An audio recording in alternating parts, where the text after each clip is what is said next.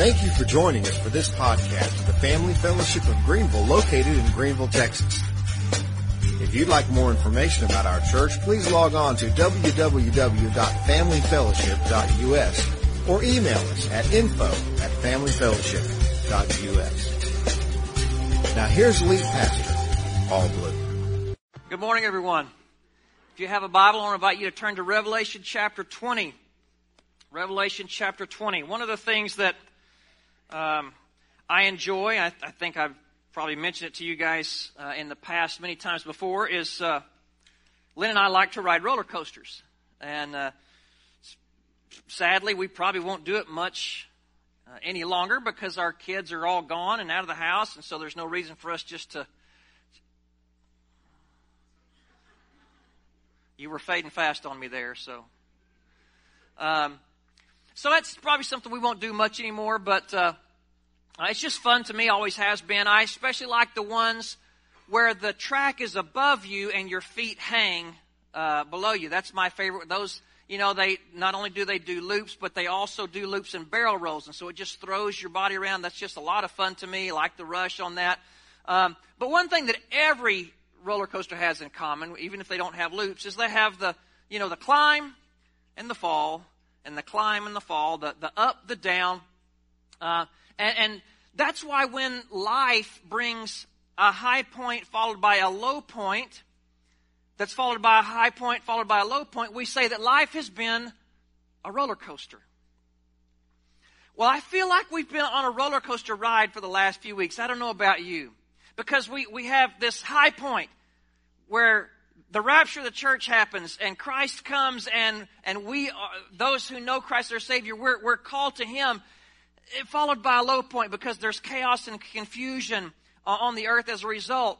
But then for those that are on the earth, for them there seems to be a high point because the Antichrist brings calm and, and creates peace on the earth.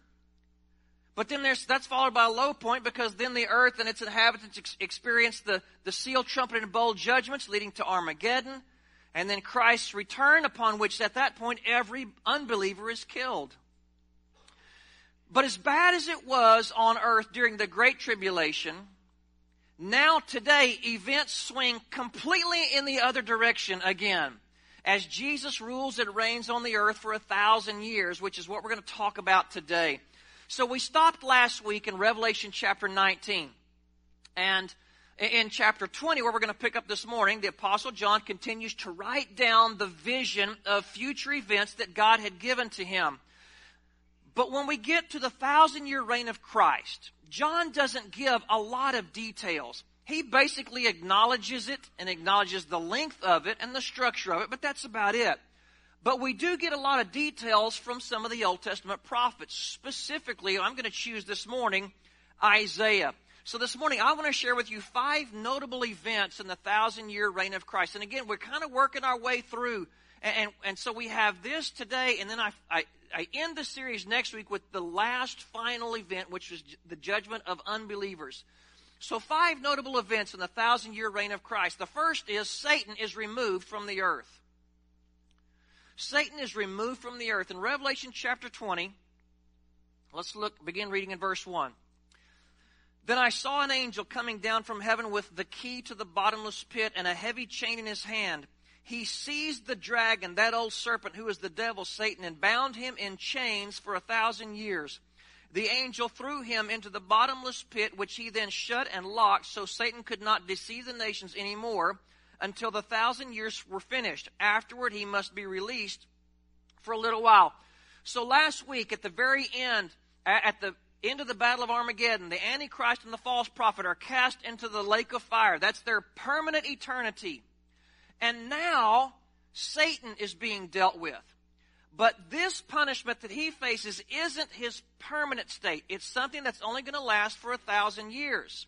And the Bible tells us here that an angel, doesn't say who it is, but obviously it's a very powerful angel, comes down from heaven and seizes Satan. I don't know about you, but I have visual images when I, when I read scripture. And so I see this angel coming down and grabbing Satan by the collar and lifting him up off of his feet. And Satan is powerless to do anything about it. I know all of you have probably seen videos where one kid, usually at a school or whatever, but, but one, one kid is bullying another kid. And just giving this kid a hard time and, and making fun of him and calling him names and, and pushing him and hitting him. And, and the, the kid that's getting bullied is usually the, the smaller and the, the, the bullies, the bigger kid. But then somebody comes in from outside the video who then just cold cocks the bully and just beats the boogers out of him. And I don't know about you, but, but when I see that, I'm like, yes. I love it when the bully gets what he's been dishing out. Now, I realize that some of you are here and you think, well, it's not good to praise violence even against a bully. And I do. I, I totally respect your even killed approach. I'm just not mature enough to be there yet. I, I, I, there is a biblical principle called sowing and reaping.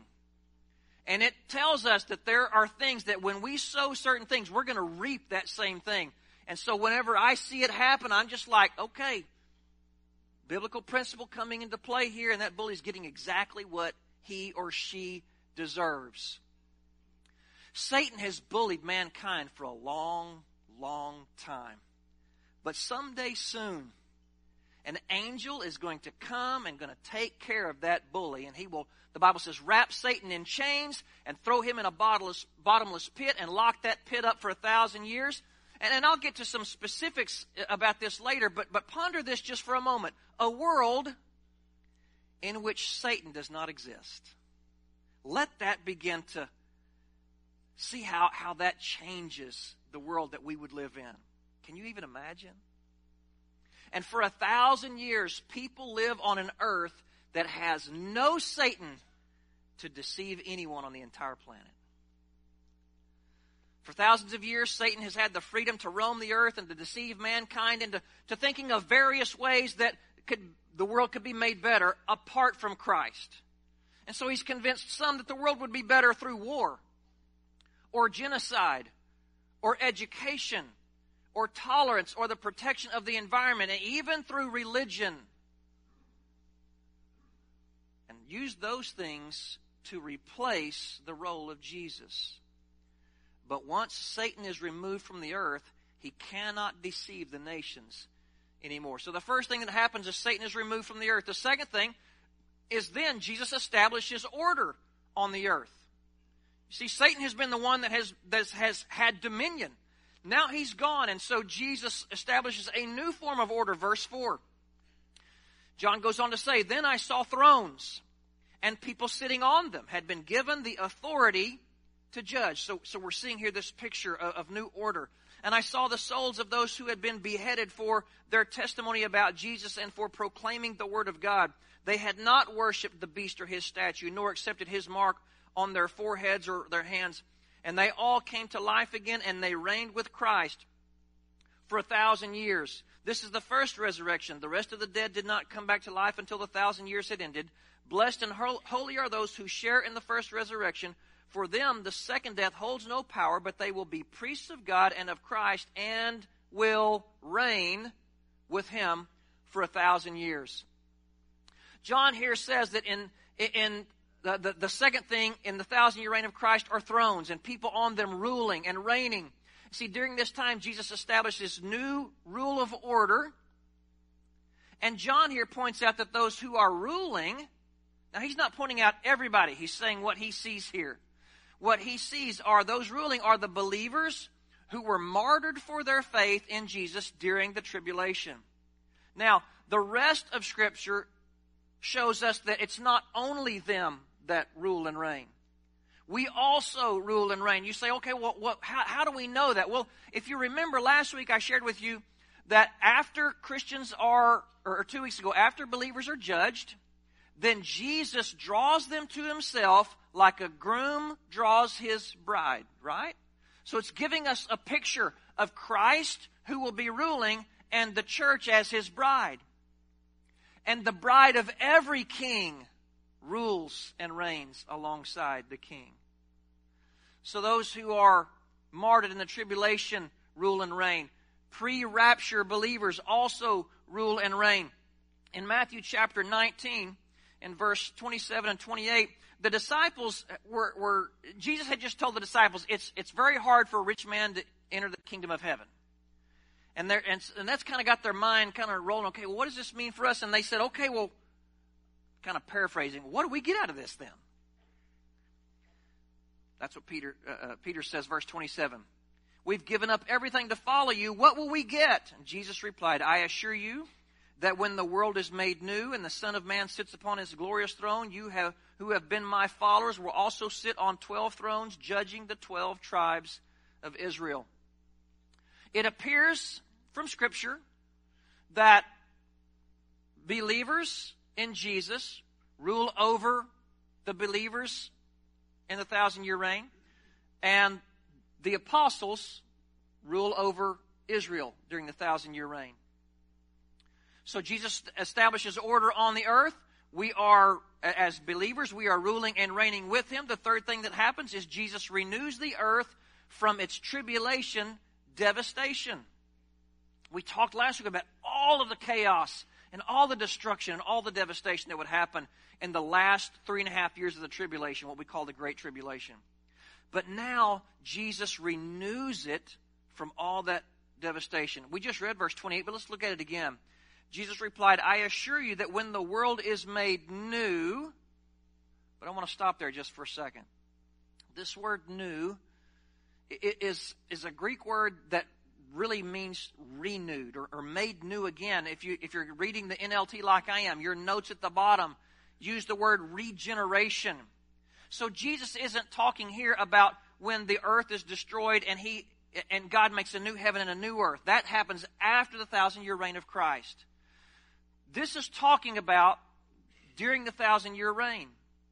And he is going to renew the earth back to its Garden of Eden form. If you remember uh, back when Adam and Eve were in the garden, everything was good, but then they disobeyed and they ate the fruit from the tree that God said not to eat. And in Genesis 3 17 and 19, I'm not going to read it just for time's sake. It, the, the scripture tells us that the earth was perfect, but as a result of their sin, it was corrupted, it was cursed. And so things like bull nettles grew, and, and thorn bushes and then, as a result of their sin, insects like fire ants and chiggers and mosquitoes became nuisances. And snakes became poisonous. And lions became carnivorous hunters. But when the thousand year reign of Christ begins, Jesus will renew the earth back to its Garden of Eden form. In Isaiah chapter 55, I want to read a couple of verses to you. This is describing uh, this time and this renewal. Verse 12. The Bible says, You will live during the thousand year reign in joy and peace. The mountains and hills will burst into song, and the trees of the fields will clap their hands. Where once there were thorns, cypress trees will grow. Where nettles grew, myrtles will sprout up.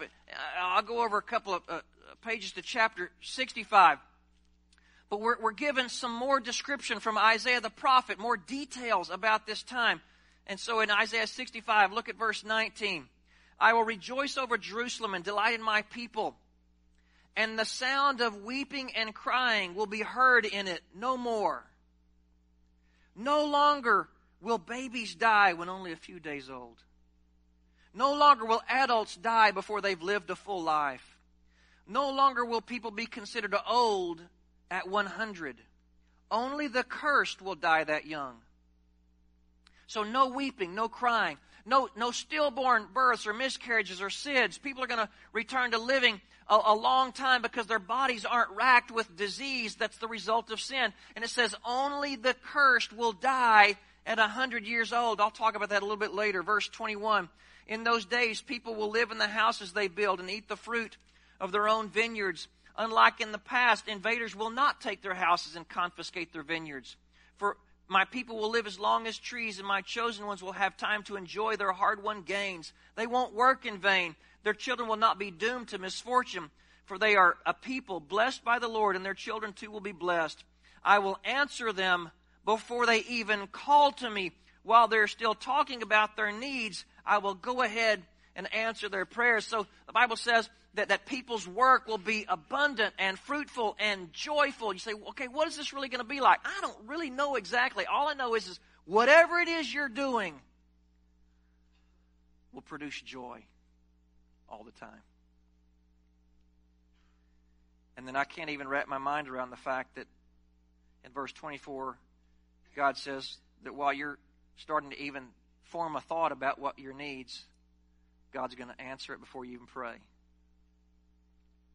Verse 25 The wolf and the lamb will feed together. Not on each other, by the way, side by side. The lion will eat hay like a cow. Snakes will eat dust. In those days, no one will be hurt or destroyed on my holy mountain. I, the Lord, have spoken. So animals will be at peace with one another and with mankind. In Isaiah chapter 11, verse 6, in that day the wolf and the lamb will live together.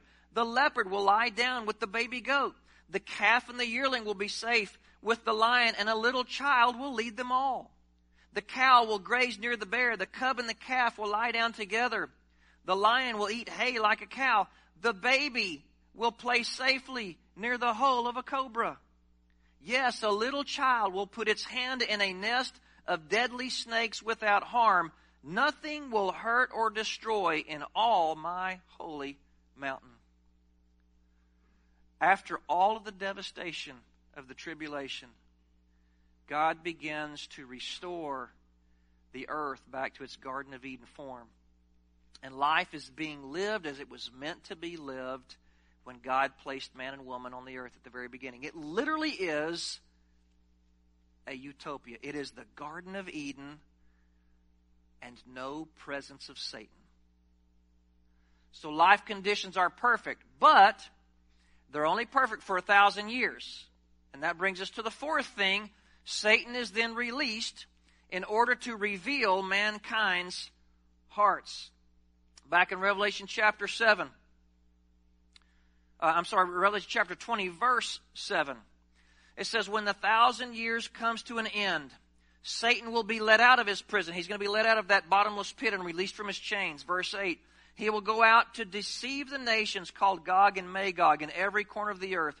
He will gather them together for battle, a mighty army as numberless as sand along the seashore.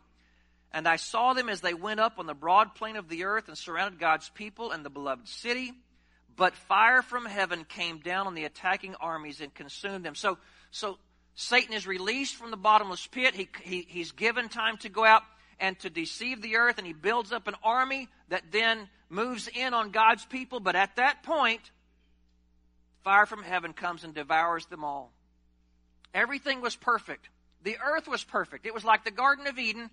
Why would God allow Satan out of the bottomless pit? Well, here's the, this is the, really the key to understanding this whole thing, it's simply this. Yes, the earth was renewed to Garden of Eden conditions, but men and women were not. See, men and women still, they're still mortal. They still have a sin nature.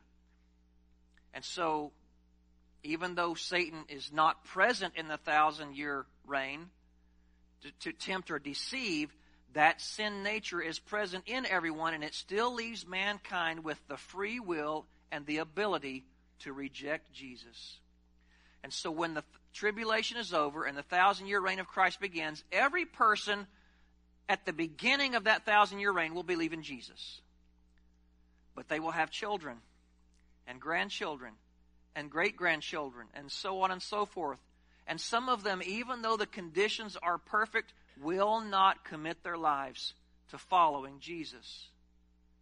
We read the verse earlier about um, people won't be considered young at a hundred, but only the cursed will die at that age.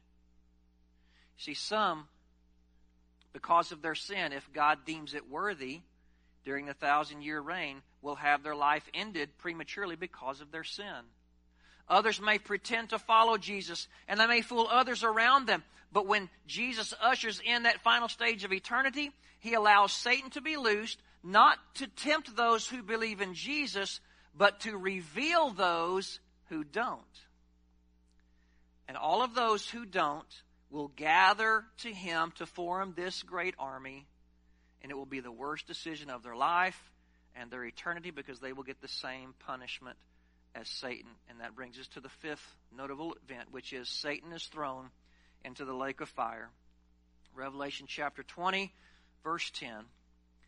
Then the devil who deceived them was thrown into the fiery lake of burning sulfur, joining the beast and the false prophet, and there they will be tormented day and night forever and ever.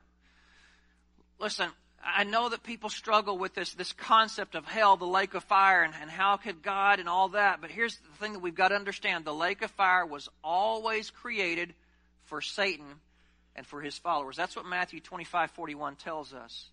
It wasn't created for man. It was created for Satan and all who would follow him. And at the end of the thousand year reign, Satan will receive the eternal punishment that he deserves for rejecting Christ. He has caused so much pain and devastation in the world that the lake of fire is a deserving punishment for him. But since it is considered justice for him, it must also be justice for everyone who rejects Christ and follows Satan. See, there, there's not a middle road. People either follow Jesus or they reject Jesus and by doing so follow Satan. And if they do, they will end up in the lake of fire for eternity with Satan. Once Satan is cast into the lake of fire, there is only one thing left to happen. We've been kind of walking through all of these events that, that are going to happen in the future. And, and, and when Satan is cast into the lake of fire, there's only one thing left before we experience heaven for all eternity, and that is the judgment for all unbelievers at what's called the Great White Throne Judgment. And that's what we're going to talk about next week as we kind of pick up right where we're leaving off this morning. So here's what I want here's what I want us to leave with today.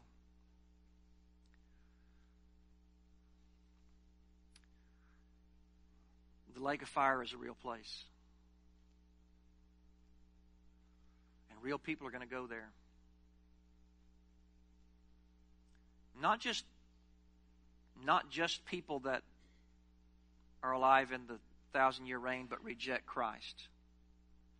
But every person that we know, that we rub shoulders with, that we work beside, that we see in our neighborhood, that does not commit their lives to following Jesus Christ, they will spend eternity in the lake of fire with Satan.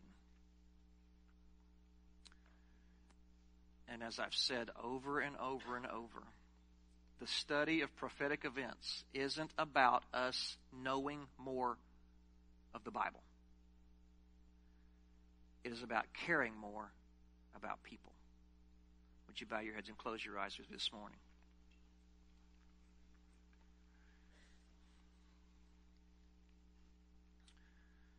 We must care about people.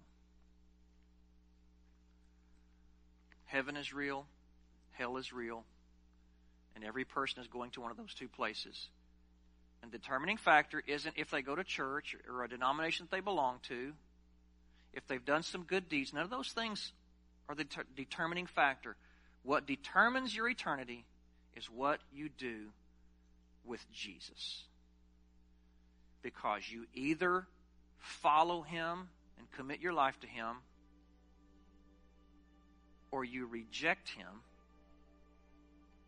and you follow the path and the leadership and the deception of Satan.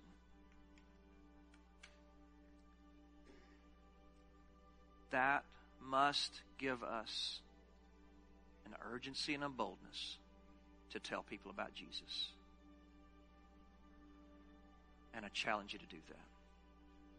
Heavenly Father, we thank you for your word.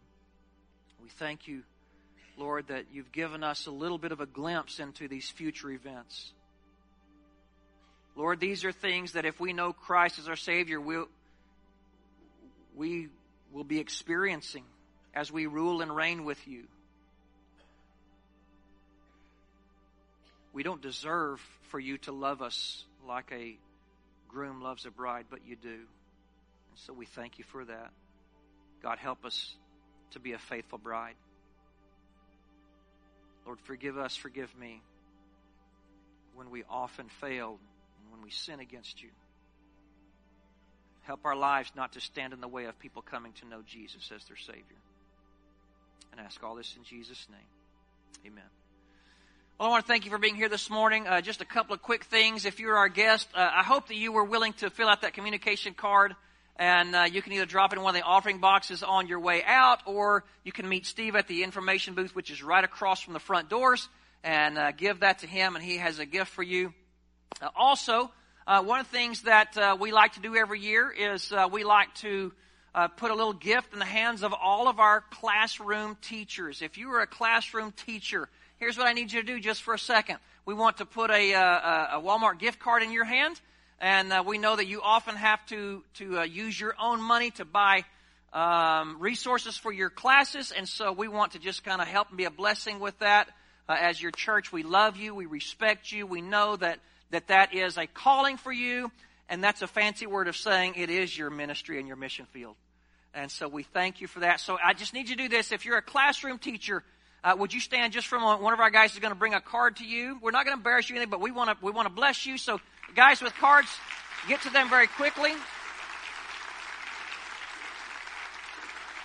As soon as as soon as you're given a card, you can have a seat.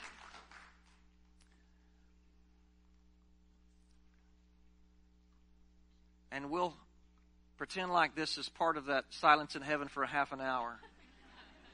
As it takes us just a little while to get to everybody. Um, I have a couple of things that I want to share with you, and and uh, uh, before we have one more song this morning, one of the things that we also have done, we're going to have a word of prayer right before the song and a video, but uh, we want to pray for our teachers. But one of the things that we committed to at the first of this summer is to trying to put um, Bibles in the hands of North Koreans. And uh, so we, we, have, you guys have been so awesome to give this summer, and we said we were going to do it just through the end of the summer. So we just got a few more weeks. I just want to encourage you, if you haven't been a part of that, um, to consider doing that. And if you have, maybe you might just say, you know what, I want to do it one more. I want to give one more time. Lord, I pray for all of our classroom teachers. I pray, Lord, that you would um, use them uh, there, there are many days for them that they are discouraged and and hurting and tired and overwhelmed. And I just pray, Lord, that you would provide for them through the power of your Spirit the strength, uh, a, a, breath of fresh air when they need it, uh, to be able to serve and to serve well the children of our community. And Father, we pray, Lord, that you would allow us to, to be a blessing to people in, in a oppressed and repressive country like North Korea that need copies of the scriptures. And $10 buys a copy and gets it in their hands.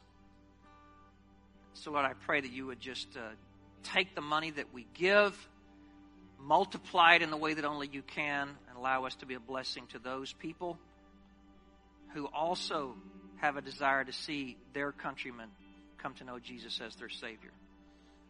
Even though they serve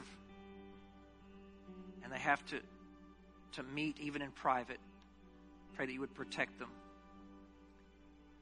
Bless them and use them, Lord. We love you. We thank you for your faithfulness to us. In Jesus' name, amen.